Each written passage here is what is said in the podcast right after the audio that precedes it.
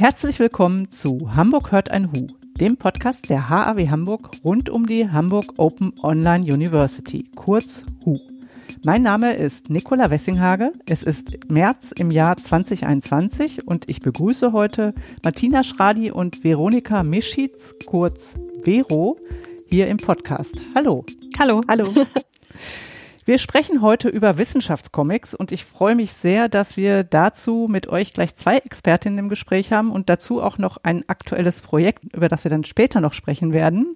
Wir nehmen wie immer in diesen Zeiten Remote auf, im Süden von Deutschland und zwei in Hamburg, aber an verschiedenen Orten. Und das Schöne ist, wir sehen uns dabei. Das heißt, es kommt einem echten Gespräch schon fast sehr nahe. Bevor wir richtig einsteigen inhaltlich, möchte ich euch beide nochmal bitten, euch vorzustellen, gerne etwas ausführlicher und selbst. Ich fange mit dir an, Martina. Wer bist du? Woher kommst du? Und was hat dich dazu gebracht, das zu machen, was du heute machst? Mhm. Ja, mein Name ist Martina Schradi. Ich bin Wahlhamburgerin seit zwei Jahren und im Herzen noch Nürnbergerin. Ich arbeite seit zwei Jahren an der Hamburg Open Online University als mediendidaktische Beraterin. Aber meine Leidenschaft oder und meine Leidenschaft gilt auch den Comics. Und ich zeichne Comics seit ungefähr zehn Jahren habe da eben meine Leidenschaft zu einem zweiten beruflichen Standbein gemacht und ein größeres Projekt, was ich durchgeführt habe, heißt Ach so ist das. Da geht es um queere Lebensweisen. Das sind zwei Bücher entstanden und eine Ausstellung. Und aktuell arbeite ich an einem Lerncomic. Also da geht es darum, Sprachen oder die deutsche Sprache zu lernen. Und auch unter so einem Diversity-Aspekt. Ähm, das entsteht für das Goethe-Institut New York und Boston. Ja, ansonsten versuche ich eben an der Hamburg Open Online University auch ähm, Comics bekannt zu machen, für Comics zu begeistern. Und also dort arbeite ich als mediendidaktische Beraterin. Vielleicht noch mal kurz, was ist die Hamburg Open Online University oder auch kurz HU? Also die HU auch zu finden unter www.hu.de. Ähm, hat sich aufs Revers geschrieben, ähm, Lerninhalte oder auch vor allem akademische Lerninhalte, akademische Lehre zu digitalisieren, vor allem unter einem Gedanken der offenen Lizenz. Also Open Educational Resources sollen da entstehen. Das heißt Lerninhalte, die teilbar sind, die frei nutzbar sind für alle, die im besten Fall auch nicht kommerziell nutzbar sind und die von anderen wiederverwendbar sind. Ähm, und ja, also ich, wir helfen eben Lehrenden, zum Beispiel von der HAW Hamburg, wo ich angestellt bin, äh, ihre Lehrmaterialien eben umzuwandeln in OERs. Und da kann man auch total viel mit Comics machen. Das werden wir später noch sehen und ich kann auch ein paar Beispiele vorstellen, die schon mit Comics gearbeitet haben. Mhm. Prima, vielen Dank. Die Hu ist ja auch so etwas wie das Bindeglied zwischen euch beiden, weil ich glaube, ihr kanntet euch vorher noch nicht, wenn ich das im Vorgespräch richtig verstanden habe, sondern habt euch über eine Veranstaltung bei der Hu kennengelernt, die Hacks and Tools, und da hast du, Vero, nämlich einen Workshop angeboten zum Comiczeichnen. Bevor wir da nochmal drauf eingehen oder weiter erzählen, stell du dich doch bitte auch noch einmal ausführlicher vor. Ja, gerne. Ähm, ich bin Vero. Ich komme ursprünglich aus Düsseldorf, ähm, lebe aber seit 20 Jahren jetzt im Süden von Deutschland aktuell in der Nähe von Karlsruhe. Ich bin von Haus aus eigentlich Diplombiologin, arbeite aber als äh, freischaffende Comiczeichnerin. Äh, konkret äh, mache ich ähm, Konzeption und ich schreibe und zeichne visuelle Geschichten rund um äh, Wissenschaft und Forschung und unterstützt damit Verlage, Organisationen und Forschende dabei, ihre Wissenschaft verständlich und ansprechend aufzubereiten. Genau. Ähm, wir können vielleicht, äh, wenn später noch Zeit ist, darüber sprechen, wie ich denn dazu gekommen bin, beim naturwissenschaftlichen Studium zum Comiczeichnen. Das ist äh, vielleicht für all die Leute dann auch interessant, die so ein bisschen hadern. Ja, erzähl doch, erzähl doch gleich. Jetzt bin ich gespannt. Wie bist du denn dazu ja. gekommen? wie bin ich dazu gekommen? Ähm, mir hat's immer wahnsinnig Spaß gemacht, Biologie zu studieren. Also dieses naturwissenschaftliche Arbeiten, so sich Themen zu erarbeiten, etwas zu lernen und zu verstehen, das fand ich immer super. Und ähm, was ich dann aber später gemacht habe während meiner Diplomarbeit und was dann irgendwie auch so die Perspektive ja ist in der Forschung, dieses im Labor arbeiten, dieses sehr, sehr kleinteilige, sehr spezialisierte, das fand ich ganz, ganz furchtbar. und bin in eine Lebenskrise reingeschlittert, weil ich natürlich so viel Zeit und Lebenszeit und Energie darauf verwendet habe, dieses Studium ähm, abzuschließen und letztendlich feststellen musste, ich kann das überhaupt nicht machen. Das passt nicht zu mir. Und äh, ich habe dann äh, gedacht, okay, ich mache aus dieser Not heraus eine Tugend und, und verbinde jetzt einfach mal diese drei Dinge, die mir am meisten Spaß machen. Das ist dieses wissenschaftliche Inhalte wirklich zu begreifen und dann auch weiterzugeben. Ähm, das ist Geschichten erzählen und zeichnen. Und das gab es in dieser Form damals nicht in Deutschland. 2008 ähm, habe ich mich selbstständig gemacht mit dieser, mit dieser Idee. Und dann habe ich gedacht, okay, es muss aber doch eigentlich gemacht werden. Das ist super viel Potenzial in diesem Bereich, dann mache ich das doch mal. Und so kam das dann, dass ich ähm, seit jetzt mittlerweile zwölf Jahren eben hauptberuflich Wissenschaftscomics zeichne, mhm. was ich äh, sehr, sehr schön finde. Ja. Das ist genau das, was ich immer machen wollte. Mhm. Genau. Und in diesen in diesen zwölf Jahren ist dann unter anderem der Helmholtz Wissenschaftscomic entstanden, klar soweit. Den habe ich sechs Jahre lang eben erdacht und äh, gezeichnet. Ist auch ein Open, Open Source, äh, Open Resource, also zum, unter CC-Lizenz, äh, alles online veröffentlicht und zum Weitergeben und Teilen gedacht. Ich arbeite für die Uni Luxemburg als Dozentin für Wissenschaftscomics ähm, für verschiedene kleinere Forschungsgruppen direkt habe ich schon gearbeitet, habe Bücher veröffentlicht in, in naturwissenschaftlichen Verlagen und finde das einfach großartig, dass ich mit dieser Arbeit Leute wirklich ähm, ja für Wissenschaft begeistern kann. Dafür brennt. Ja, ich habe nämlich, als ich ähm, mich auf diesen Comic, äh, auf diesen Comic, auf diese Podcast vorbereitet habe, kannte ich genau eine Illustratorin von Wissenschaftscomics und das bist du tatsächlich gewesen, weil ich deine Ausstellung auf dem Forum Wissenschaftskommunikation vor einigen Jahren gesehen habe. Und ich glaube auch, dass ich dich da kurz gesprochen habe. Das ist aber schon viele Jahre her. Und deshalb meine Frage, ist das eher immer noch, du hast gesagt, schon seit einigen Jahren ist das jetzt so, dass man das tatsächlich einsetzt. Wie verbreitet sind denn Wissenschaftscomics? Ähm, Im deutschsprachigen Raum habe ich für mich jetzt das Gefühl, dass in den letzten Jahren ähm, die, die Nachfrage stetig steigt. Also zumindest scheint es so, dass in der Wissenschaftscommunity äh, jetzt, wo auch ähm, immer mehr durchsickert, dass wir wirklich in Wissenschaftskommunikation investieren müssen und dass es jetzt auch politisch gefördert, immer mehr politisch geförderte Programme gibt, ähm, ist mehr Raum da zu experimentieren und die Nachfrage nach Wissenschaftscomics ähm, steigt stetig an. Also ich habe keine Vergleichszahlen, wie das ist mit anderen Medien. Ähm, aber ähm, auf jeden Fall habe ich in den letzten zwei, drei Jahren doch sehr viele Anfragen bekommen und sehr viele interessante Projekte bearbeiten können. Und ich denke, da wird auch noch einiges mehr kommen in den nächsten Jahren.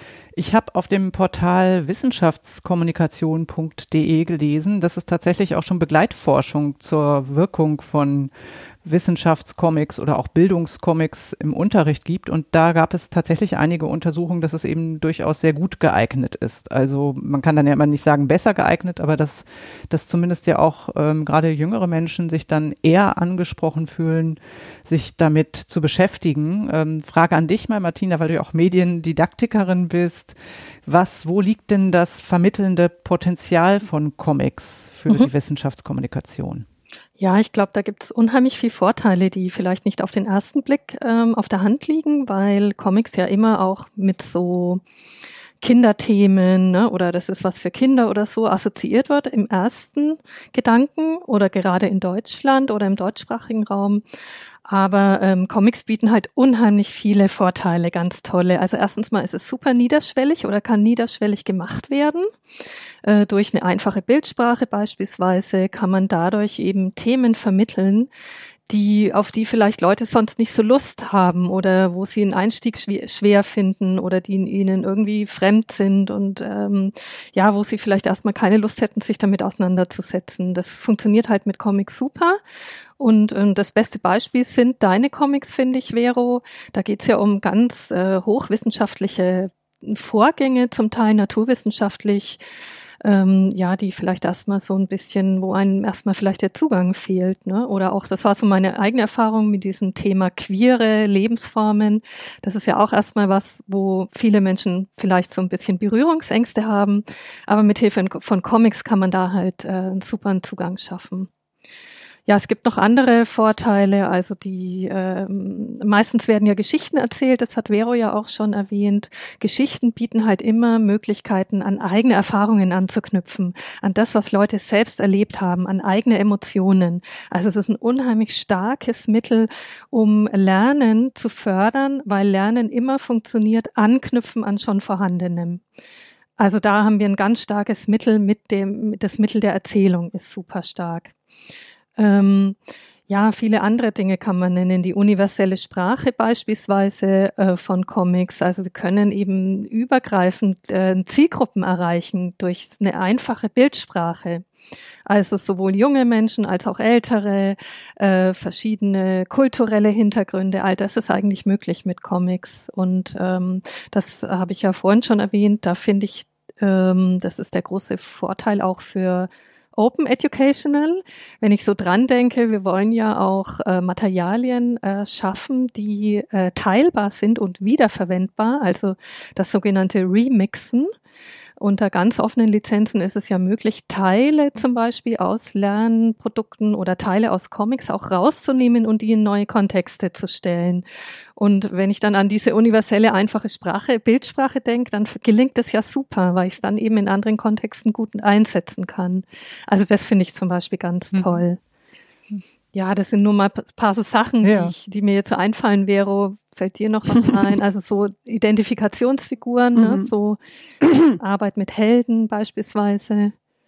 Ja, also äh, das waren viele Punkte. Oh, so. Also waren super viele Punkte dabei, wo ich einfach heftig kopfnickend hier vor der Kamera sitze und sage, ja, genau das. Ähm, die Tatsache, dass Comics ja hauptsächlich von Bildern getragen wird, ist für die Wissenschaftskommunikation einfach super gut, weil wir wahnsinnig viele Dinge zeigen können, ohne sie umständlich erklären zu müssen. Wir können unsichtbare Dinge sichtbar machen und wir können abstrakte Dinge abbilden. Das ist halt wahnsinnig gut. Und immer da, wo wir dann ganz genau sein müssen, da greifen dann Text und Bild im Comic auch wunderbar zusammen.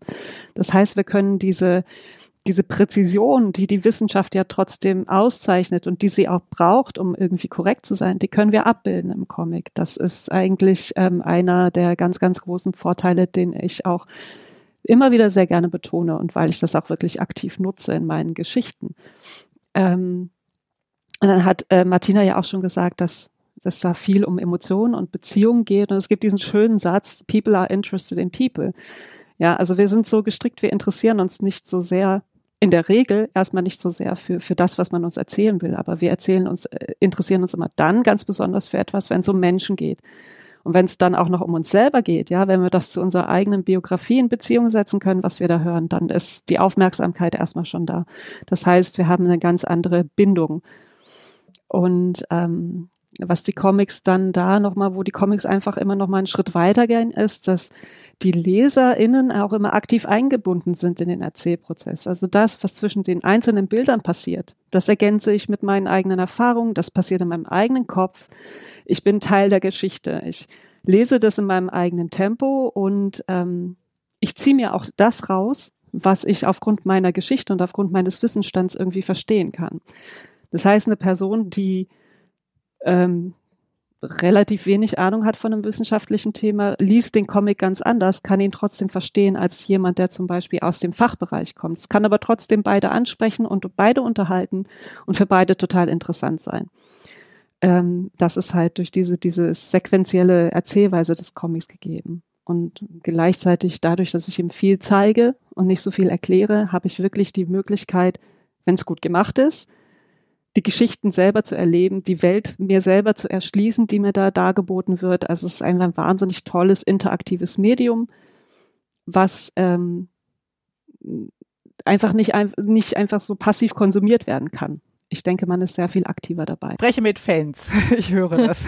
genau, ich wollte gerade sagen, also ComiczeichnerInnen sind auch immer ein bisschen Nerds. Wir, wir lieben es einfach und wir wollen halt, dass alle anderen auch die neunte Kunst so lieben wie wir.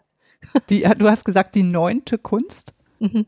Ist das ein Begriff? Das sagt mir gar nichts. Kannst du das erklären? Ach so, die, ähm, ich kann es leider jetzt nicht so hundertprozentig nachvollziehen. Äh, oder ähm, ja, also es ist schon so, dass das eben als die neunte Kunst ähm, benannt wird, alles was mit Comics zu tun hat.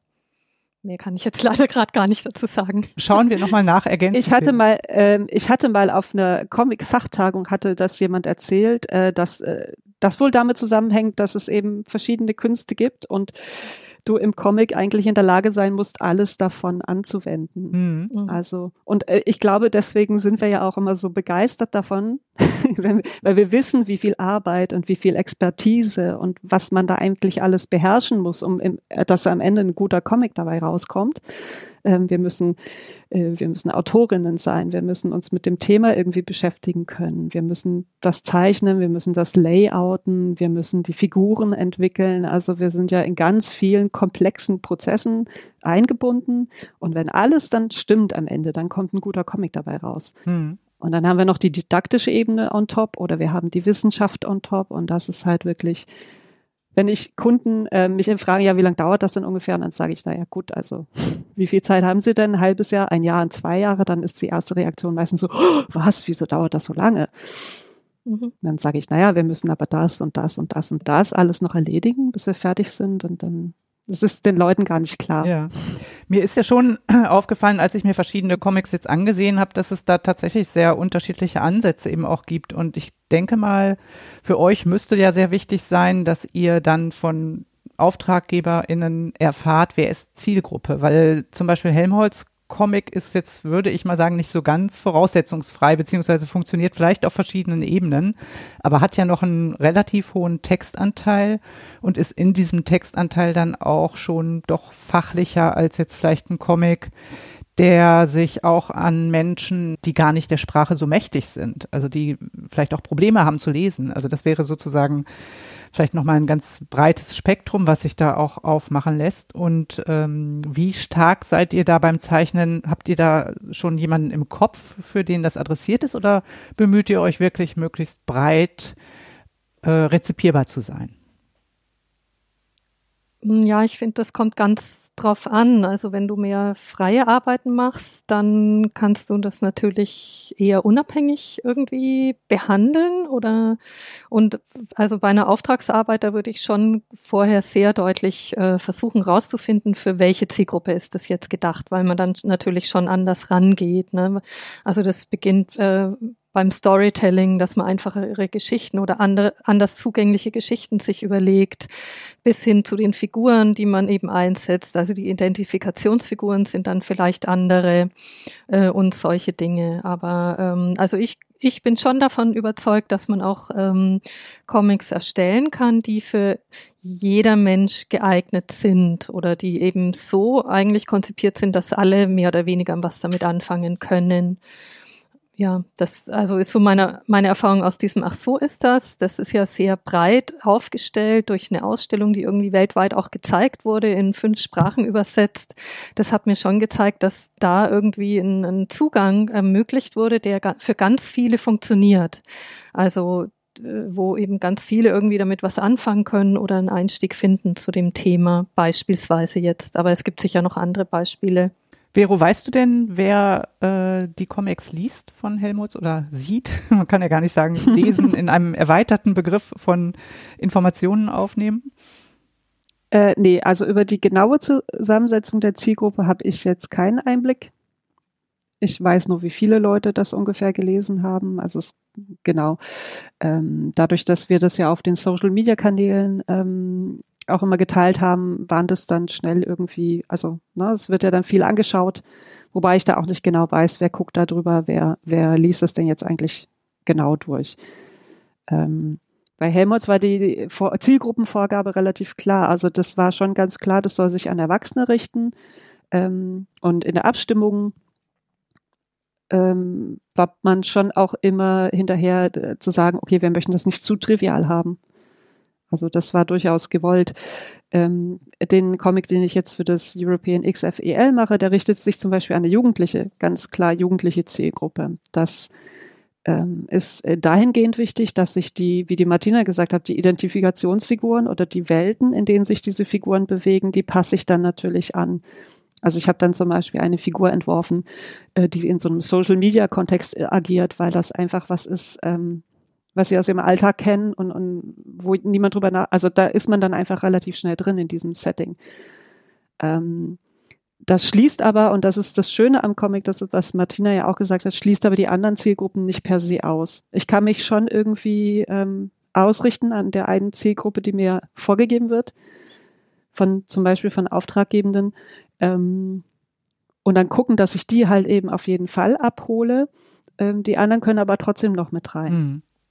Das ist nicht schlimm, wenn die jetzt nicht wissen, was ein Influencer ist oder wenn die nicht genau wissen, wie Instagram funktioniert. Aber die Geschichte an sich können sie schon lesen und die wissenschaftlichen Inhalte können sie schon auch verstehen. Mhm. Das ist ja eben auch das Schöne an Comics, dass sie eben auf verschiedenen Ebenen, also auf der Textebene dann vielleicht wirklich komplexer sein können und man trotzdem auf der Bildebene dann diese Story hat, die man auch wahrnehmen kann, ohne jetzt die ganz äh, detaillierten Informationen auf der Textebene alle nachvollziehen. Zumindest habe ich das so bei dem Helmholtz-Comic, ähm, dass es so eine kleinere Geschichte gibt, die oftmals ja, und das führt mich so ein bisschen zum nächsten Thema, es so aussieht, da ist jemand, manchmal auch durchaus ein Unsympath, der irgendwas in die Welt bölkt und sagt, das ist doch alles so, also beim Thema Rassismus zum Beispiel, seine ähm, mhm. Voreingenommenheit dort kundtut, dann kommt der schlaue Vogel und der sagt, nein, nein, nein, so ist das ja alles gar nicht und sagt dann, wie es richtig ist. Und das ähm, könnte man ja auch sagen, vermittelt das eigentlich die Komplexität von Wissenschaft, weil natürlich so eine Geschichte oder auch Storytelling immer schon darauf angewiesen ist, dass man klare Positionen hat, dass man sagt, das ein bisschen auch, das ist der Böse, das ist der Gute und dann ähm, führt es hinterher zu, dass der Gute dem Bösen mal erklärt, wie es ist und dann weiß es auch der Böse. Also sehr banal gesagt, aber so, so klare Muster sind ja auch notwendig, damit das funktioniert. Und wird das der Komplexität von Wissenschaft, die ja immer gar nicht so eindeutig ist, wie es da scheint, und manchmal wissen, das erleben wir ja auch gerade immer wieder, dass tagtäglich WissenschaftlerInnen sagen müssen, wir wissen es auch nicht, oder dass es plötzlich zwei Meinungen gibt und gar nicht die richtige gibt. Lässt sich das denn im Comic überhaupt abbilden, wenn es so sehr darauf aus ist, bestimmte Muster zu bedienen? An wen richtet sich die Frage? An beide. An beide. okay, also ich vielleicht fange ich gerade an, weil ich gerade was im Kopf habe. Das hängt natürlich ganz stark davon ab, was ich mir zum Ziel setze meiner Kommunikation. Wenn ich mein Ziel ist, ich möchte, dass ein bestimmtes Thema in den Grundzügen verstanden wird, dann ähm, muss ich natürlich relativ deutlich sein und, und wirklich auch, dass ich sicher gehen kann, dass das am Ende auch ankommt bei den Lesenden. Ich kann mir aber auch zum Ziel machen, diese ähm, Mehrdeutigkeit oder diese Komplexität irgendwie abzubilden oder anzusprechen. Und dann kann ich den Comic auch entsprechend ausrichten. Ähm, es kommt auch darauf an, wie umfangreich dieser Comic jetzt ist. Wenn ich natürlich so eine kurze zwei, drei Seiten Geschichte habe, dann kann ich die Charaktere nicht vielschichtig entwickeln. Aber habe ich jetzt zehn oder 15 Seiten, dann kann ich schon einfach auch eine gewisse Komplexität herstellen. Ähm, die dann auch für das Storytelling wichtig ist. Also ich finde ja so, so, so platte Charaktere, eindeutig gut, eindeutig böse, das ist ja vom Storytelling auch ja, noch so ein bisschen langweilig. Mhm. Ähm, aber äh, je genauer ich mein Ziel darauf ausrichte und je mehr Platz und Zeit ich zur Verfügung habe, desto mehr kann ich da natürlich auch in die Tiefe gehen. Hm. Mhm. Also es kommt tatsächlich wie so oft in der Wissenschaftskommunikation erstmal darauf an zu sagen, was ist überhaupt meine Botschaft in diesem Fall? Was mhm. möchte ich eigentlich rüberbringen? Und dann zu gucken, was ist jetzt das geeignet, der geeignete Ansatz? Äh, wie baue ich die Geschichte dann auf entsprechend, um genau diese Botschaft zu transportieren? Ja. Also wir haben ja zum Beispiel auch äh, Comics, wenn wir so Comics machen zu gesellschaftlichen Themen, dann ist ja für uns auch schon klar, dass es da kein Gut und kein Böse gibt. Ähm, wenn, wir haben einen Comic gemacht zum Thema Impfen und äh, dann uns bewusst dafür entschieden, dass wir nicht sagen, alle, man alle sollen sich impfen lassen und impfen ist gut, sondern wir haben gesagt, warum entscheiden sich manche Leute dafür, warum entscheiden sich manche Leute dagegen, was passiert da eigentlich, was läuft da ab? Das möchten wir erklären.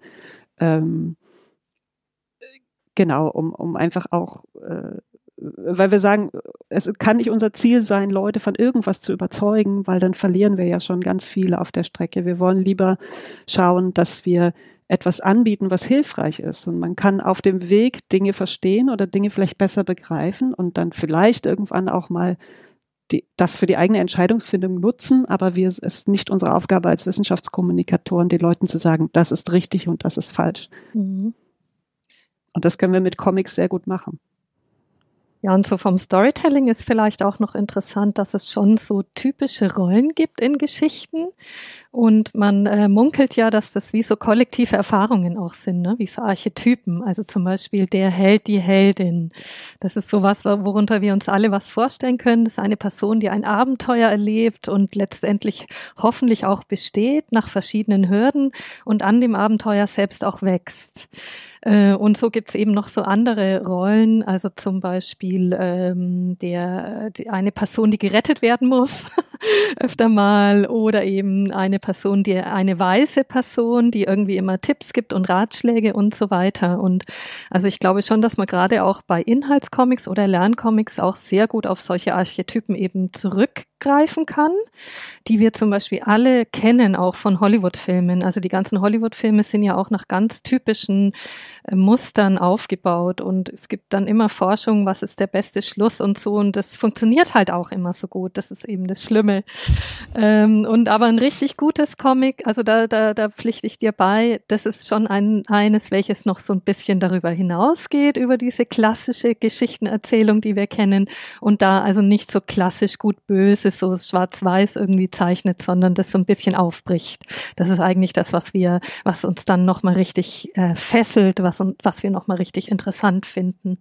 Mhm. Mhm. Ihr habt das eben, äh, eine von euch beiden schon mal so als Begriff äh, in die Runde geworfen, kindlich. Also Comics werden, das ist ja auch eine ganz große Debatte, glaube ich, in der Literaturwissenschaft, sozusagen die so ein bisschen das Ringen um Anerkennung als seriöses, als die seriöse Kunstform auch. Und wie ist das denn dann in der Reaktion mit WissenschaftlerInnen? Also wir erleben das ja in der Wissenschaftskommunikation tatsächlich immer wieder, dass es schon schwierig überhaupt ist, einige, nicht alle, aber einige Wissenschaftlerinnen dazu bringen, ihr gesamtes Wissen so herunterzubrechen, dass es für Menschen, die jetzt nicht aus der Wissenschaft kommen, zugänglich ist. Also da ist ja immer eine Komplexitätsreduktion schon per se, wenn man sich aus dem wissenschaftlichen Raum herausbewegt. Und ich könnte mir vorstellen, vorstellen, dass es für einige Wissenschaftlerinnen noch mal eine weitere Stufe bedeutet, jetzt zu sagen, und jetzt auch noch Comic. Wie ist die Reaktion, wenn ihr dann mit Wissenschaftlerinnen zusammenarbeitet? Fällt es denen schwer, sich auf so etwas einzulassen? Oder ähm, ist das eher, wird das eher positiv gesehen? Die, die mich kontaktieren, über welche Wege auch immer, die sind ja in der Regel schon, also die wollen entweder einen Comic machen, weil sie das Comic-Medium total gut finden, oder sie sind schon so gut vorbereitet, was diese äh, Kommunikationsgeschichte, was die Aspekte angeht, dass man da eigentlich relativ wenig ähm, Hürden überwinden muss gemeinsam. Ich finde, schwierig wird es immer dann, wenn, wenn man, wenn die WissenschaftlerInnen in diesen Hierarchien drin sind und dann nimmt das dann doch nochmal jemand ab, der hat mit Kommunikation und mit Comics gar nichts am Hut und sagt, oh, hier, das sieht aber komisch aus, das können wir so nicht erzählen, hier und da. Also da merkt man dann schon, ähm, dass die Menschen, die sich damit vorbereitet ha darauf vorbereitet haben, dass sie da in der Regel auch ganz gut mit klarkommen. So ist meine Erfahrung. Mhm. Und äh, im Idealfall sind das dann auch diejenigen, die entscheiden. Ja, das heißt, mit den ganz harten Fällen habt ihr im besten Fall gar nichts mehr zu tun, wo dann ganz große grundsätzliche Debatten darüber beginnen würden, ob so ein Comic überhaupt möglich geeignet ist, um Wissenschaft zu vermitteln.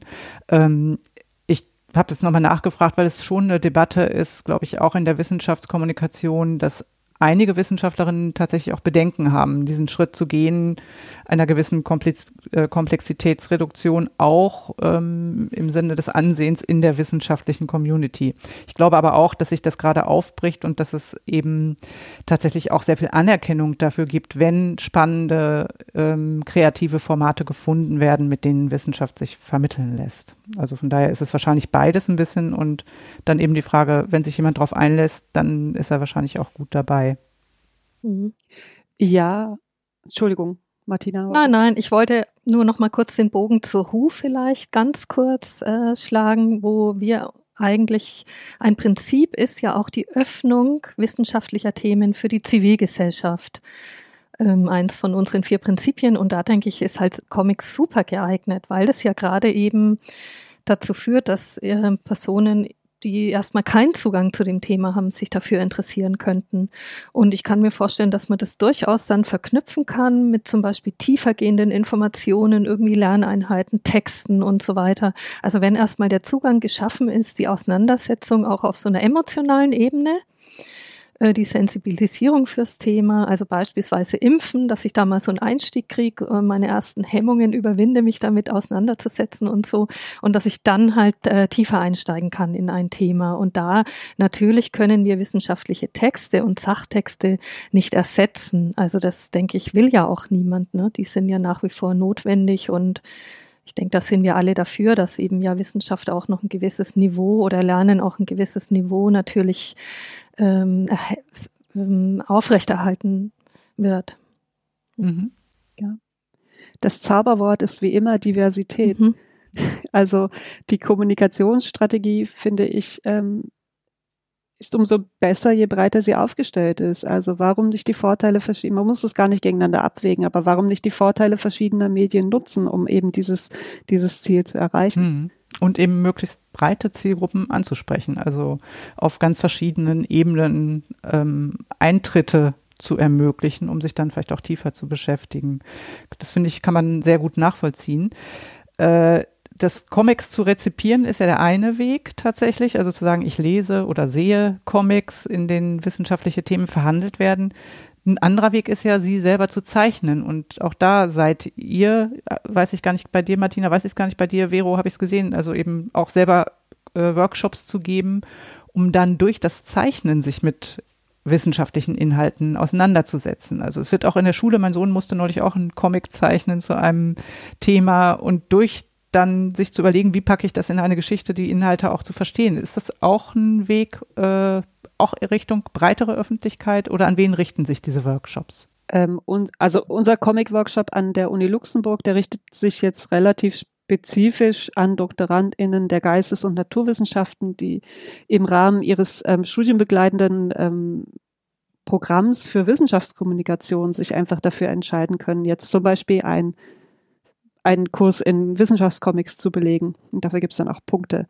Und ähm, das ist also eher was, was WissenschaftlerInnen darauf vorbereiten soll, zu kommunizieren in unterschiedlichen Medien.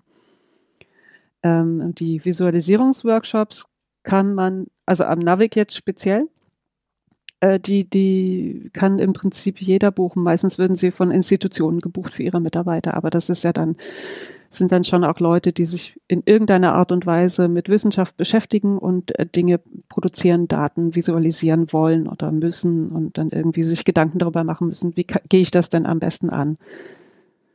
Mhm. Aber äh, im Prinzip, ähm, ja, absolut, kann sich das jeder irgendwie zum Beispiel im Rahmen von Sketchnotes ähm, selber aneignen und dann auch nutzen, um die eigenen Gedanken zu strukturieren, um sich Themen zu erarbeiten und vor allem dann auch Themen so zu er erarbeiten, dass man nachhaltig auch immer wieder leicht darauf zurückgreifen kann. Also es geht dann vielleicht eher in das Fach, in den Fachbereich von Martina über, also wie das Lernen durch Visualisierung unterstützt werden kann. Mhm.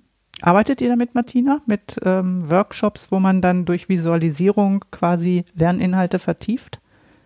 Ja, also wir haben im Rahmen von unserem Qualifizierungsprogramm, ähm, wo wir ja also hauptsächlich HAW-Angehörige, aber auch andere Interessierte ansprechen, ähm, digitale Le Lehre, was kann man sich da aneignen für Kompetenzen. Und in dem Rahmen haben wir auch schon so Anteile Visualisierung von Lerninhalten, ähm, Scribbles auch und so. Und ich kann das eigentlich nur unterstützen. Also das hat ja zwei Komponenten. Die eine ist wirklich äh, Sachinhalte nach außen irgendwie anders darzustellen. Und das ist vielleicht für Laien schon ein bisschen viel verlangt, weil da gehört schon viel Erfahrung und Kompetenzen dazu. Aber die andere Seite ist eventuell schon auch, wie du sagst, Vero, ja, dass es sich einem neuen ähm, Sachverhalt zu öffnen oder so zu erschließen, sich das zu erschließen mit einer anderen Art Herangehensart, also die eigenen Gedanken zu strukturieren, sich einem Thema zu nähern, irgendwie für die, fürs eigene Lernen und Gedächtnis da was zu optimieren. Und da kann ja so eine Visualisierung total helfen. Also ich könnte mir vorstellen, dass da viele gerade im Wissenschaftskontext das gar nicht so auf dem Schirm haben, dass sie sich da auch mal leichter machen können damit durch solche einfachen Mittel, einfachen visuellen Mittel. Ganz kurz dazu, das ist wahrscheinlich nochmal ein Thema für einen ganz eigenen Podcast, aber ich hätte gerne nochmal so ein Bild, wie ihr überhaupt arbeitet. Also zeichnet ihr das alles auf Papier, scannt es dann ein und dann wird es ein Comic oder arbeitet ihr mit Programmen, wenn ihr Comics gestaltet? Wie geht ihr da vor? Also ich, äh, bei mir ist es ganz unterschiedlich. Ich ähm, mache ganz gerne viel auf äh, Papier. Ich habe noch so ein ganz altes Druckerpapier von diesen früheren Endlosdruckern. Kennt, also könnt ihr euch erinnern? Mhm. Äh, mit den Löchern am Rand. Glaube ich 2000 Blätter an ein, also aneinander irgendwie äh, perforiert sind und so. Und da habe ich, da habe ich irgendwo mal irgendwie fünf so Kisten gekauft. Die sind immer noch nicht äh, zu Ende. Und aber natürlich geht äh, es auf dem digitalen Weg schneller. Und ja, nachdem das Comiczeichnen ohnehin ja sehr aufwendig ist, ähm, es kann man das schon Zeit sparen mit digitalen Mitteln. Mhm. Bei dir, Vero? Bei mir kommt es immer ein bisschen drauf an, wie, wie groß das Projekt ist. Also für Helmholtz habe ich eigentlich alles sofort digital gemacht, äh, dann mit Photoshop äh, skizziert und gezeichnet und, und, und weiter bearbeitet. Ähm, wenn ich mir jetzt so eine komplexere Geschichte ausdenken muss und das Ganze strukturieren muss, dann mache ich das auch gerne analog. Mhm. Also ich finde, es hilft mir immer, Dinge aus dem Kopf rauszuholen, aufs Papier und auf so kleine Post-its und dann mache ich das wirklich an meine Wand und schiebe das so rum und habe Stichworte und Skizzen und guck, was passiert denn da überhaupt? So, wo geht die Geschichte hin? Was passiert, wenn ich da Teile umdrehe? Wird es besser? Wird es schlechter? Und das mache ich eigentlich sehr, sehr gerne, weil mir das total hilft, Dinge zu sehen oder da drin zu erkennen, die vorher vielleicht nicht da waren. So. Ähm, es wird aber letzten Endes dann auch digitalisiert. Hm. Ja, es ist ja auch. Weil, wie Martina schon sagt, es ist der schnellste Weg, es ist auch der flexibelste Weg. Also wenn jemand sagt, okay, diese Figur möchte ich aber jetzt doch lieber in Blau haben, dann sage ich, okay, dann machen wir die blau. Musst du nicht nochmal neu anfangen zu zeichnen, ja. sondern äh, ein Klick genau. und die Figur ist blau. Das führt mich gleich zum nächsten Thema. Ähm, wir haben ja eben auch darüber gesprochen, dass die Inhalte, also jetzt speziell auch Helmholtz-Comic, aber auch weitere, auf die wir ja gleich noch kommen, frei zum Teilen zu verfügbar sind. Und der ähm, Comic von Helmholtz ist ja jetzt so, dass da immer dieser Vogel die Rolle spielt und sicherlich, du hast eben gesagt, fünf Jahre seid ihr schon sechs Jahre, Jahre damit 2000, unterwegs, also ja auch ja. dann schon durchaus eine Verbindung zu der Institution hat, in der er erscheint. Könnte ich mir jetzt diesen Comic nehmen, auf meine Website stellen, natürlich mit dem Hinweis, wo ich den her habe, das gehört ja dazu. Und dürfte ich dann irgendwas dran verändern? Also dürfte ich den dann blau machen, wenn ich das könnte? ähm, diese Comics darf man verwenden. Äh, so wie sie sind. Also die einzelnen, die sind ja immer als einzelne Seiten zum Beispiel hochgeladen. Also man kann schon hingehen und sagen, ich möchte jetzt zum Beispiel nur die erste Seite zeigen. Das ist die erste Seite von dem Helmholtz-Comic. Den ganzen Comic findet man da und da. Ähm, wir haben es aber bewusst gesagt, wir wollen eigentlich nicht, dass man einzelne Elemente rausnehmen und verändern kann, weil ähm, die Geschichten komplex sind und weil der Kontext eben auch wichtig ist. Also, also es ist eine Lizenz, das, in der man quasi, die man teilen, aber nicht remixen darf. Genau, genau. Remixen sollte man nicht, denn ähm, es ist einfach, es ist für sich immer so äh, ein, ein Werk sozusagen.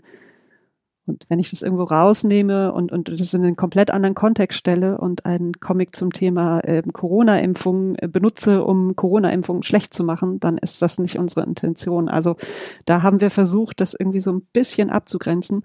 Was man aber immer machen kann, ist ähm, mich oder den händigen Ansprechpartner bei, bei Helmholtz zu kontaktieren und zu sagen, wir wollen das und das abdrucken, wir wollen das in dem und dem Kontext verwenden, können wir das machen und dann stellen wir, bis jetzt haben wir die Daten immer zur Verfügung gestellt. Mhm. Genau. Henning Krause ist das der Social Media Manager ja, bei genau. Helmholtz, den kann man da kontaktieren. Mhm. Genau, also ich finde das nachvollziehbar, dass das in dem Fall sinnvoll ist, sozusagen das als Ensemble abzudrucken. Sehe aber trotzdem noch, dass so eine Figur auch eine Bindung zu einer Institution schafft. Und da frage ich mich so ein bisschen, kann man das dann einfach übertragen? Es ist ja fast wie ein Maskottchen, also was man sich dann irgendwann, gerade wenn es so eine jahrelange Bindung hat. Aber das ist sozusagen dadurch, dass es dann auch immer mit der Namensnennung quasi abgedruckt wird oder äh, geteilt wird, ja auch dann noch weiter erhalten. Und von daher ist es dann eben auch universell einsetzbar. Ja, wir kommen Ja, mhm. also ganz ja, kurz nochmal. Also die, dieser Vogel ist ja so, wie er ist, aus einem bestimmten Grund. Äh, das macht ja durchaus Sinn, den einfach so zu lassen. Zum Beispiel ist es ein Vogel, weil so ein Charakter, der alles weiß und äh, Dinge immer erklärt, als Mensch einfach unglaublich unsympathisch und nervig wäre. ja. Und wenn ich, wenn ich dann aber so einen kleinen süßen Vogel hinstelle, dann hat der einfach einen anderen Stellenwert. Also dieser, er ist nicht der Erklärbär, er ist der Erklärvogel und irgendwie, also es funktioniert einfach besser, wenn man das so ein bisschen aufbricht. Ja, und auch im ähm, Thema Gender etwas weiter. Ne? Also wenn ja, genau. man möchte sich jetzt nicht vorstellen, dass da ein junger Herr äh, die ganze Zeit die Welt erklärt. Also ich möchte es mir zumindest nicht vorstellen.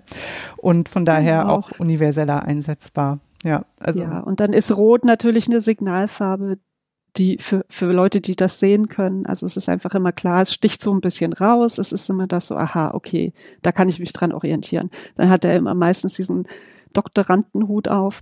Ähm, das ist ja auch irgendwie dann dieser leicht akademisierte Kontext, den wir da so ein bisschen auf die Schippe nehmen. Mhm. Und, und so hat das ja schon alles, also steckt ein bisschen Überlegung dahinter. Das heißt, es wäre gar nicht so sinnvoll, diese Figur jetzt unbedingt abzuändern. Ja. Also wäre der blau, würde der nicht so wirken, würde der irgendwie anders aussehen, würde er schon wieder nicht so wirken. Mhm. Deswegen. Ja. ja, und ich glaube, wenn ich es nochmal kurz ergänzen darf, ich denke, das ist ja allgemein noch so die, die Angst oder die Befürchtung, äh, generell bei offenen Materialien, ne, dass die immer irgendwie so zweckentfremdet werden oder missbraucht. Das ist auch so ein äh, ja eine große Annahme, mit der wir auch immer wieder zu tun haben an der HU.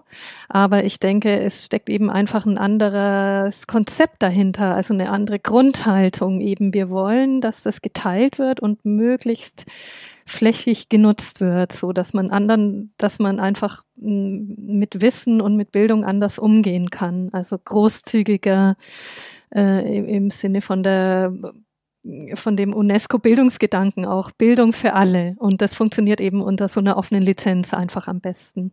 Wunderschöne Brücke zu dem Thema, zu dem wir uns ja auch heute hier noch unterhalten wollten, nämlich die Broschüre, die ihr herausgebracht habt und wo ganz viele Comics, Illustrationen und so weiter genau so zur Verfügung gestellt haben, wie du das gerade dargestellt hast, Martina, und sicherlich auch mit dem Hintergedanken.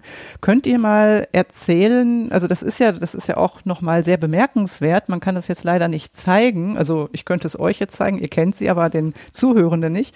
Das ist tatsächlich eine Broschüre, die gedruckt ist, die ich hier in der Hand halte, für die Hamburg Open Online University, glaube ich, schon eher was Außergewöhnliches, mhm. Lerninhalte so zur Verfügung zu stellen. Und dann sind da eben sehr viele ganz verschiedene, zu sehr breiten Themen, Illustrationen, manchmal auch Texte, Comics, die mir angeboten werden und tatsächlich mit einem Link, der dann da drunter steht, den ich hoffentlich nicht abtippen muss, habe ich mir gedacht, weil er manchmal sehr lang ist. Mhm. Was war vielleicht erstmal die Grundidee dieser Broschüre? Also was war die Grundidee und warum habt ihr euch entschieden, sie auch, muss man ja sagen, es gibt sie auch online, aber sie auch als Printversion zur Verfügung zu stellen?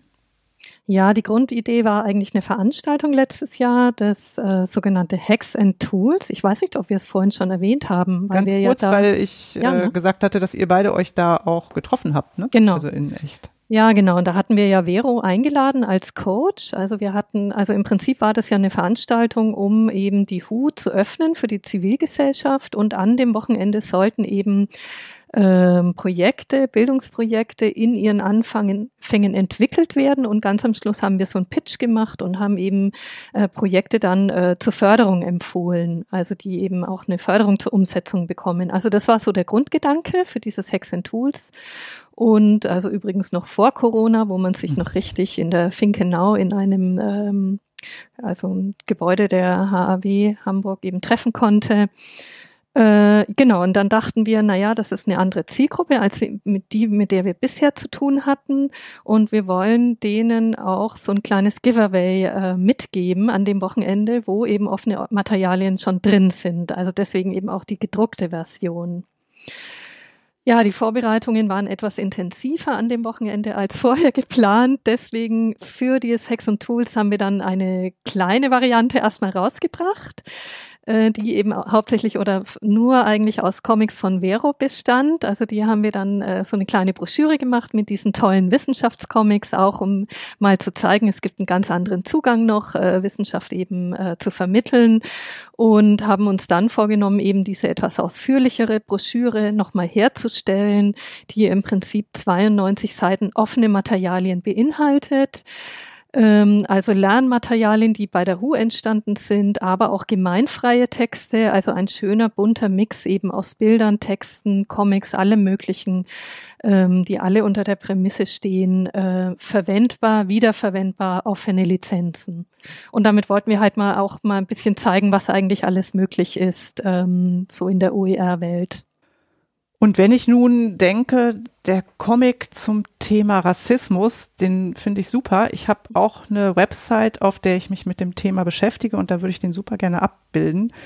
Was müsste ich dann tun? Also wie würde ich rein technisch vorgehen? Wie komme ich, ich brauchte dann ja die Datei oder ähnliches. Wie kriege ich die aus dieser Broschüre raus?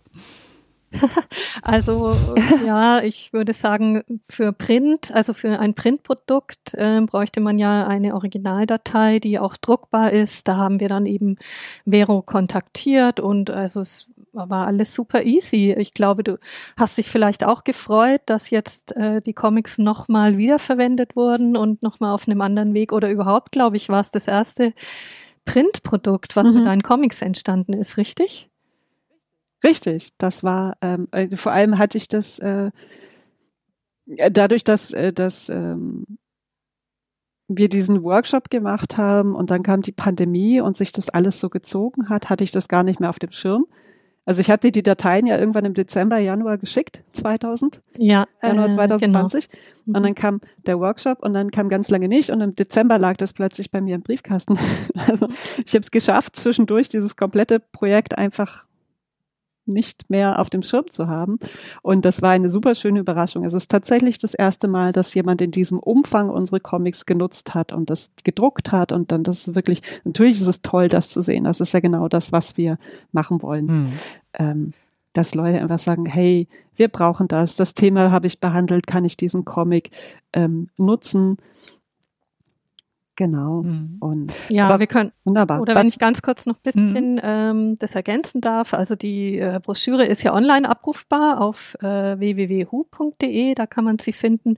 Und wer möchte, kann sich gerne bei uns ein Printexemplar abholen. Nee, abholen geht ja gerade nicht, aber bestellen. Wir würden es dann zuschicken und es dann gerne mit vollständiger Adresse an die äh, ähm, E-Mail-Adresse oer-hu.haw-hamburg www.de, was wir ja auch nochmal in die äh, zusätzlichen Notes packen können. Ja, das wird auf jeden Fall auch in den Show Notes mit aufgenommen. Aber ich weiß immer noch nicht so richtig, wie ich jetzt als Nicola Wessinghage, die eine ganz tolle Website hat und gerne diesen Comic ah, da integrieren ja. möchte, wie, was muss ich jetzt machen, damit ich an die Datei komme? Müsste ich mich bei dir, Vero, direkt melden oder ähm, Martina, gibt es dann die Möglichkeit, einfach an euch mich zu wenden und zu sagen, ich würde das gerne verwenden, ich finde das toll, was ich hier gesehen habe, könnt ihr mir die Datei schicken. Du kannst, äh, wenn du es auf der Website haben willst, kannst du im Prinzip einfach die Dateien aus dem Blog nehmen, dir runterladen, auf deiner Website wieder hochladen und dann diesen Urheberrechtsvermerk äh, dazu schreiben. Der steht ja bei uns unter den Comics auch mal unten drunter. Mhm. Ne, also da steht ja auch die Lizenz, da muss man dann einmal auf die Seite der, der Lizenz, der jeweiligen Lizenz verlinken dass tatsächlich immer auch jeder weiß, wie diese Bilder genutzt und geteilt werden dürfen. Es ist nämlich eine offene Lizenz, das heißt, ähm, sie können auch im kommerziellen Kontext geteilt werden. Also zum Beispiel auch auf deiner Webseite, wo du jetzt Werbung geschaltet hast oder die du vielleicht beruflich nutzt, ist es kein Problem, die Bilder einfach einzubinden. Mhm. Und äh, nur wenn du quasi andere Dateien brauchst als die, die wir online gestellt haben. Also wenn du was drucken müsst, möchtest, wäre es sinnvoll, uns zu kontaktieren, weil ich dir dann äh, diese Dateien in Druckausgabequalität einfach zuschicken kann. Mhm. Also kostenfrei auch. Okay. Ja, sehr schön. Das ist ein toller Service und ähm, das heißt, ich würde mich dann im Zweifelsfall immer an euch, Martina, wenden, wenn ich jetzt gar nicht genau weiß, wer äh, der Kontakt zu den, da sind ja ganz unterschiedliche Materialien auch drin und ihr würdet mir den Kontakt vermitteln, sodass ich dann auch an die Dateien kommen würde, um die dann einzusetzen. Mhm. Mhm. Ja, und inhaltlich ist das ja ein ganz breites Spektrum. Ne? Das heißt, es sind naturwissenschaftliche Themen, aber auch gesellschaftliche. Da ist ja für alle was dabei sozusagen. Ne? Ja, und auch für alle Altersgruppen. Ich denke, mhm. das ist auch im Unterricht, habe ich bei einigen Themen die Sachen zur Ernährung, wo ähm, sehr einfach dann nochmal gezeigt wird, was, welche Nahrungsmittel sind für welchen Körperteil gut, fürs Gehirn, mhm. für das Herz und so weiter. Also um da erstmal einen Zugang zu bekommen. Es gibt historische Dinge. Es wird eben auch erklärt, also das, worüber wir hier auch die ganze Zeit immer so ein bisschen am Rande sprechen, nämlich genau das Thema Lizenzen, OER, was ist das denn eigentlich? Also von daher ist die Broschüre an sich ähm, vermittelt mir schon ganz viel Wissen, aber sie gibt mir eben auch ein, äh, eine Anregung, was ich dann wiederum als Materialien nutzen kann. Und zwar, das ist ja auch eben ganz spannend, auf ganz verschiedenen, in ganz verschiedenen Medien nutzen kann. Genau. Würdet ihr denn, äh, das ist ja ein tolles Projekt, gibt es da noch eine Fortsetzung? Also es gibt ja wahrscheinlich, es entstehen weitere Comics. Ist das noch äh, weiter geplant oder ist das jetzt erstmal so ein Punkt, um zu sagen, da gibt es etwas und ähm, die Dateien sind da und guckt mal dahin, wenn ihr so Dinge unter offenen Lizenzen findet? Oder wie, wie finde ich denn solche Produkte, die es ja im Netz ganz viel gibt, sicherlich? Also Helmholtz gab es ja schon. Hätte ich die Möglichkeit, das irgendwie zu suchen? Hm, das hm, das wäre jetzt echt eine interessante Frage, ob quasi, also theoretisch könnte man ja die ganzen Comics, die du gemacht hast, Vero, auch auf äh, Bilderdatenbanken hm. hochladen, die eben äh, lizenzfrei Bilder ähm, zur Verfügung stellen. Also ich glaube, das hat noch niemand gemacht und also so wie ich es einschätzen würde als Urheberin oder als äh, also da müsste schon jemand hergehen und das irgendwie machen, ne? Aber wahrscheinlich die Urheber oder die, die es produzieren oder erstmalig zur Verfügung stellen, die stellen es ja erstmal auf ihrer Webseite oder für sich zur Verfügung und die Nutzung mhm. erfolgt halt dann über andere Personen. Also so würde ich es eher einschätzen. Ich ähm, google jetzt gerade mal kurz parallel. Wie sich das im guten Podcast gehört und ähm, suchst, suchst dann, und, und guck mal, wo man so etwas finden kann.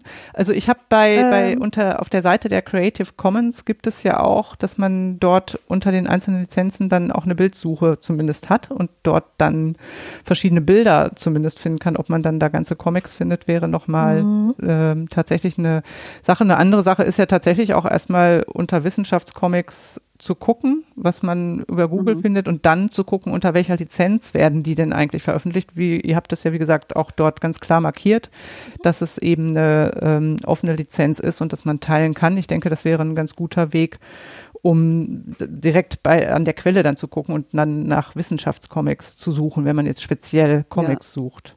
Ja, genau. Also ich ja, ich weiß nicht, ob das die Frage schon beantwortet. Ich habe jetzt einfach auch mal nach Wissenschaftscomics gegoogelt, um zu gucken, ob zum Beispiel unsere Comics rauf, rauskommen. Tatsächlich sind die Helmholtz-Comics und die Luxemburg-Comics dann gleich auf der ersten Seite. Mhm. Könnte was damit ja. zu tun haben, dass du das gesucht hast? ah, meinst du? Ja.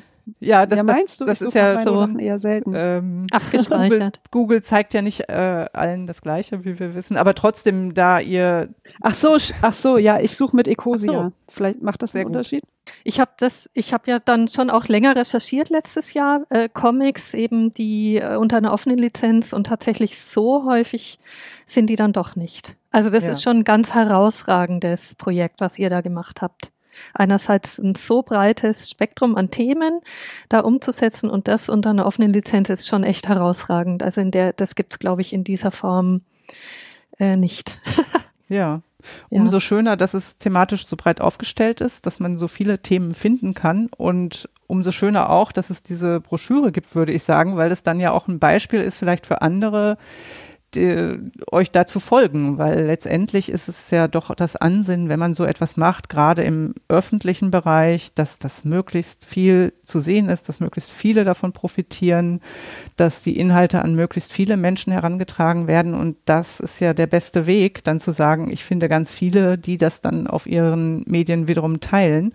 Von daher ähm, seid ihr vielleicht auch in der Form nochmal Pioniere und ähm, das ist ein wunderschönes Projekt. Ja, ich glaube, wir kommen damit auch schon so in Richtung äh, Zielgerade. Ich würde gerne noch mal fragen. Also zum einen möchte ich euch fragen, ob ihr schon wisst oder vermutet, wann der erste Zizek Drosten-Comic erscheint und ähm, wann wir damit ähm, rechnen können, die beiden als Heldinnen und Helden zu sehen. Wisst ihr schon was darüber oder würdet ihr gerne so einen Comic zeichnen? Ich glaube, der wird niemals erscheinen, mhm. Weil ich meine mich zu erinnern, dass äh, gerade Herr Drosten äh, dem Medium sehr kritisch gegenübersteht und das eigentlich immer, also ich weiß nicht, auf welche Art von Darstellung er sich bezog, aber er das als ganz furchtbar ähm, empfunden hat wohl, äh, dass er irgendwie irgendwo karikiert wird und das dann und das mit Comics in einen Topf geworfen hat und so. Mhm. Also ähm, da bin ich tatsächlich nicht so ähm, optimistisch, dass das jemals passieren wird. Mhm. Andere haben es schon gemacht. Ähm, bei denen finde ich das wiederum inhaltlich persönlich jetzt nicht so gut, aber deswegen sage ich da jetzt auch nicht mehr dazu. Ähm, ja. Aber interessante Frage noch Äh, ganz kurz dazwischen. Mhm. Ich dürfte also keinen Comic zeichnen, in dem, weil ich dann Persönlichkeitsrechte berühre, über zu diesen zwei, also wenn ich mich so ganz explizit, ne, also das hat natürlich mit ein bisschen Verfremdung und dann heißt der Kosten oder so. Also das ist wahrscheinlich eine Grauzone, wie ja. verfremdet die Person dann sein muss, damit ich sie quasi in so einer Geschichte verarbeiten darf oder wo ich dann wirklich an die Persönlichkeitsrechte. Ich glaube, ich erinnere mich auch, es gab so eine komische so eine Figur, wie so eine Voodoo-Figur. Das hat er mal in einem Podcast erzählt, wo dann Richtig. eben tatsächlich von kritischer Seite ähm, und das, ich glaube, das habe ich da in der ähm, in dem Podcast so mitbekommen, dass er vor allen Dingen kritisiert hat, dass er da als Voodoo-Figur abgebildet wurde. Aber wie gesagt, aber es ist eine interessante Frage, finde ich. Ne? Also wie weit darf man sich an bestehende Persönlichkeiten dann anlehnen und wie weit muss man verfremden? Mhm. Also ich, es ist tatsächlich, ganz kurz, sorry, ähm, äh, das ist tatsächlich wirklich ein sehr, sehr schwieriges Thema für, für Gesch Leute, die diese Geschichten erzählen und zeichnen wollen. Also ich habe schon sehr viele Projekte ähm, sterben sehen, deswegen, weil die Personen oder die Personen aus dem näheren Umfeld, wenn es um zum Beispiel Verstorbene ging, da einfach gesagt haben, wir möchten das nicht. Also sobald der oder diejenige sagt, das ist mir zu nah dran, ich erkenne mich darin selber und dann ist das Ding einfach äh, sofort vom Tisch. Also muss schon wirklich äh, dann eigentlich gemeinsam entwickelt werden. Und es gab ja zum Beispiel die Agentur Mintwissen in Berlin, die einen Klimacomic gemacht haben, der sehr nah dran war, dran war an realen Politikerinnen und realen Entscheidungen und so. Und es war extrem schwierig, das im, und sehr langwierig auch, das Ganze so abzustimmen, bis dann wirklich jede Person gesagt hat, okay, das können wir so veröffentlichen. Mhm. Und wenn man Pech hat, ist es halt schnell vom Tisch. Genau, und also mir fällt dazu ein, ich glaube, ich würde weniger gerne dieses Comic lesen, also auf so einer wissenschaftlicher, wissenschaftlichen Basis, sondern vielleicht eher ein Comic Liebe in Zeiten von Corona. Aber dann erst hinterher, wenn alles vorbei ist. Wenn man das mit einem gewissen Abstand macht. Ich, genau. ich freue mich auf äh, das Comic Martina. ich bin dran. Sehr schön. Und ähm, ich freue mich vor allen Dingen, wenn es die Zeit danach ist, wenn wir das dann ganz entspannt und ach ja, so war das damals. Genau. Wenn wir das mit dieser Haltung dann irgendwann lesen können. Aber ich finde ganz interessant, es sollte schon die Abschlussfrage sein und hat nochmal ein ganz neues Feld mit Persönlichkeitsrechten aufgemacht. Jetzt aber die wirklich ähm, doch Frage, die zum Ende führt. Und zwar habe ich noch irgendwas vergessen. Ist euch noch irgendetwas wichtig, was ähm, ihr gerne sagen möchtet und was ich vergessen habe zu fragen oder worauf wir heute noch nicht gekommen sind, dann wäre das jetzt nochmal die Gelegenheit oder irgendwelche Hinweise an die Hörende mitzugeben oder Tipps oder ähnliches. Ähm, ja, mir fällt nur ein der Link zu diesem Klimacomic. Ich glaube, ich kenne das auch. Den könnten wir dann, ich hab, weiß ihn jetzt nicht auswendig, aber das äh, könnten wir dir noch zukommen lassen. Ja. Weil das ist gerne. ja auch, glaube ich, mhm. unter einer offenen Lizenz, oder? Täusche ich mich doch? Ich glaube schon, oder? Also da habe ich noch was und dann hätte ich eben noch zwei Tipps auf unserer Hu. Seite, wo eben auch Lernangebote mit Comics äh, es gibt. Und zwar einmal ist es das Projekt EduBoxes. Äh, Educational Boxes sind virtuelle Container, in denen sich unterschiedliche Lehrmaterialien zum Thema der interkulturellen Wirtschaftskommunikation befinden. Und da gibt's eben Beispiele, zahlreiche Illustrationen, Comics und gezeichnete Infografiken. Also wer auch mal einen Eindruck haben möchte, wie sowas aussehen kann, und dann äh, ist momentan im Entstehen ein, ein Lernangebot zum Thema psychische Erkrankungen und die haben auch ganz viel mit Comics gemacht. Also weniger Wissenschaftscomics, aber mehr so ähm, Erfahrungen, die ähm, von betroffenen Personen, äh, die eben als Comics dargestellt. Und das ist noch nicht online, so viel ich weiß, aber dazu gibt es ja schon auch einen Podcast, auf den man verlinken könnte. Okay. Vero? Ähm, ich hatte noch, ich würde noch gerne die Website cartoonscience.org empfehlen. Das ist natürlich tatsächlich ein, eine Seite, die einen sehr guten Überblick liefert über äh, Wissenschaftscomics, die es aktuell im Netz so gibt. Mhm. Genau. Und dann habe ich noch ein paar, also weil wir ja im Vorgespräch auch so ein bisschen gesprochen haben über Vorbilder oder Dinge, die wir selber gerne lesen, habe ich noch ein paar Autorinnen zusammengestellt, aber das würde ich dir dann einfach. Kannst du gerne nochmal nennen, dass die Namen vielleicht schon mal gefallen sind und ähm, dann nehmen wir die ja, gerne also auf ich, in die Show Notes, so dass man dann nochmal nachgucken kann. Okay. Also ich liebe sehr Bird and Moon, das ist ein Comic von Rosemary Moscow, da geht es ja viel um biologische Themen, ähm, die Absurditäten des Tierreichs auf eine fantastische Art und Weise runtergebrochen mit einem großartigen, schwarzen, hintergründigen Humor. Humor. Ähm, genauso wie die Sad Animal Facts von Brooke Barker. Das geht eigentlich so in die gleiche Richtung. Oder Your Wild City von Rosemary Moscow und Maris Wicks. Das sind auch äh, zwei Autorinnen, zwei Zeichnerinnen, die in diesem Fall zusammengearbeitet haben. Also ähm, ja, es sind äh, tatsächlich Sachen, die man auch als Online-Comic lesen kann und zum Teil auch als Buch dann kaufen kann. Ja, Finde ich sehr, sehr gut. Super, danke. Da gibt es die Links dazu in den Shownotes, wenn man die online findet. Die Namen sonst ansonsten auch nochmal, damit das jetzt hier niemand mitschreiben muss, hektisch, sondern da kann ich gerne auf die Shownotes verweisen. Martina, von dir auch noch Tipps? Also ich Was? fand total spannend Birding für Anfänger. Mhm. Ach, genau, das ist ja das interessant, das finde ich ja toll. das ist nämlich auch von Vero und da geht's also ja äh, quasi in die Vogelwelt sich einzufinden. Also ich habe es noch nicht gelesen, aber mhm. eigentlich es steht auf meiner Leseliste schon so lange. ähm, ich muss es mir mal besorgen. Warte du musst es, ich habe den Tipp bekommen von einer Leserin, dass man sich das einfach aufs Klo lesen ah. soll, weil das ein wundervolles Buch ist, was man einfach mal so kurz in die Hand nimmt, dann liest man zwei, drei Seiten und das ist nämlich tatsächlich ein Comic, der sehr lang ist, 128 Seiten, aber komplett ohne Story und Storytelling funktioniert. Das mhm. hat zwar schon so einen roten Faden, aber es ist sehr sehr Episode, mhm. also nee, Episode ist das falsche Wort, ne? Aber es hat halt keine richtige Handlung. Mhm. Und deswegen kann man es halt gut in so Wissenshäppchen sich da immer rausziehen. Ach, Wissenshäppchen genau, auf der Toilette, ja. sehr schön. Mann, wenn, also wenn wir jetzt anfangen, über unsere Lieblingscomics zu sprechen, das sprengt total den Rahmen. Okay, also, dann. Äh. ich äh, ich gebe noch ein paar Tipps schriftlich mit vielleicht. Also zum Beispiel die Biografie von Hannah Arendt, ganz ja. Zauberhaft die liegt auf ah. meiner Lese. Ja. Also ich habe sie schon erworben und ah, ja. ähm, ist auf jeden Fall auch bei mir da. Also mhm. das ist, äh, hat mich auch, ich habe darüber einen ähm, Beitrag auf Deutschlandfunk gehört und mhm. war gleich sehr interessiert, den zu lesen.